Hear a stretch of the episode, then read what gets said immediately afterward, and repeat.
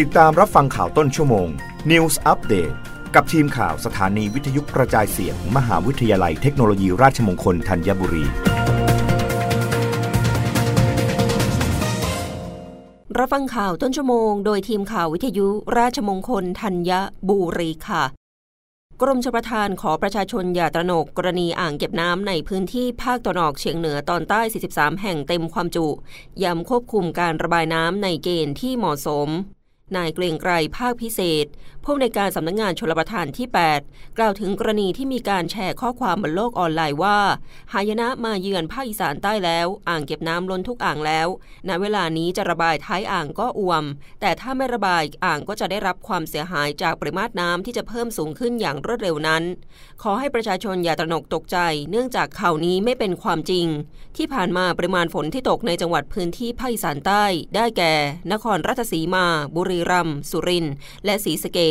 ส่งผลให้มีปริมาณน้ำไหลลงอ่างเก็บน้ำต่างๆอย่างต่อเนื่องทำให้หลายแห่งเต็มความจุแต่การระบายออกจะควบคุมให้เกณฑ์เหมาะสมและไม่ให้เกิดผลกระทบกับพื้นที่ท้ายอ่างโดยน้ำส่วนเกินจะนำไหลผ่านอาคารระบายน้ำล้นซึ่งเป็นอาคารที่ทำหน้าที่เพื่อให้น้ำล้นผ่านในปริมาณที่สัมพันธ์กับปริมาณน้ำที่ไหลลงอ่างเก็บน้ำขณะนี้อาจส่งผลให้พื้นที่ด้านท้ายบางแห่งอาจมีน้ำท่วมขังในบริเวณที่เป็นที่ลุ่มต่ำบ้างเนื่องจากมีปริมาณน้ำจากฝนที่ตกในพื้นที่มาเสริมด้วยพร้อมย้ำว่าการระบายน้ำจะไม่ทำให้เกิดความเสียหายต่อพื้นที่เศรษฐกิจและชุมชน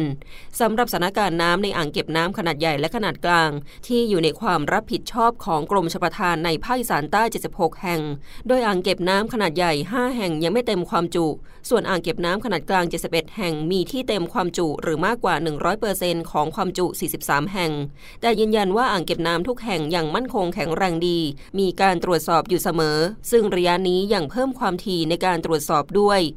รับฟังข่าวครั้งต่อไปได้ในต้นชั่วโมงหน้ากับทีมข่าววิทยุราชมงคลธัญบุรีค่ะรับฟังข่าวต้นชั่วโมง News Update ครั้งต่อไปกับทีมข่าวสถานีวิทยุกระจายเสียงมหาวิทยาลัยเทคโนโลยีราชมงคลธัญบุรี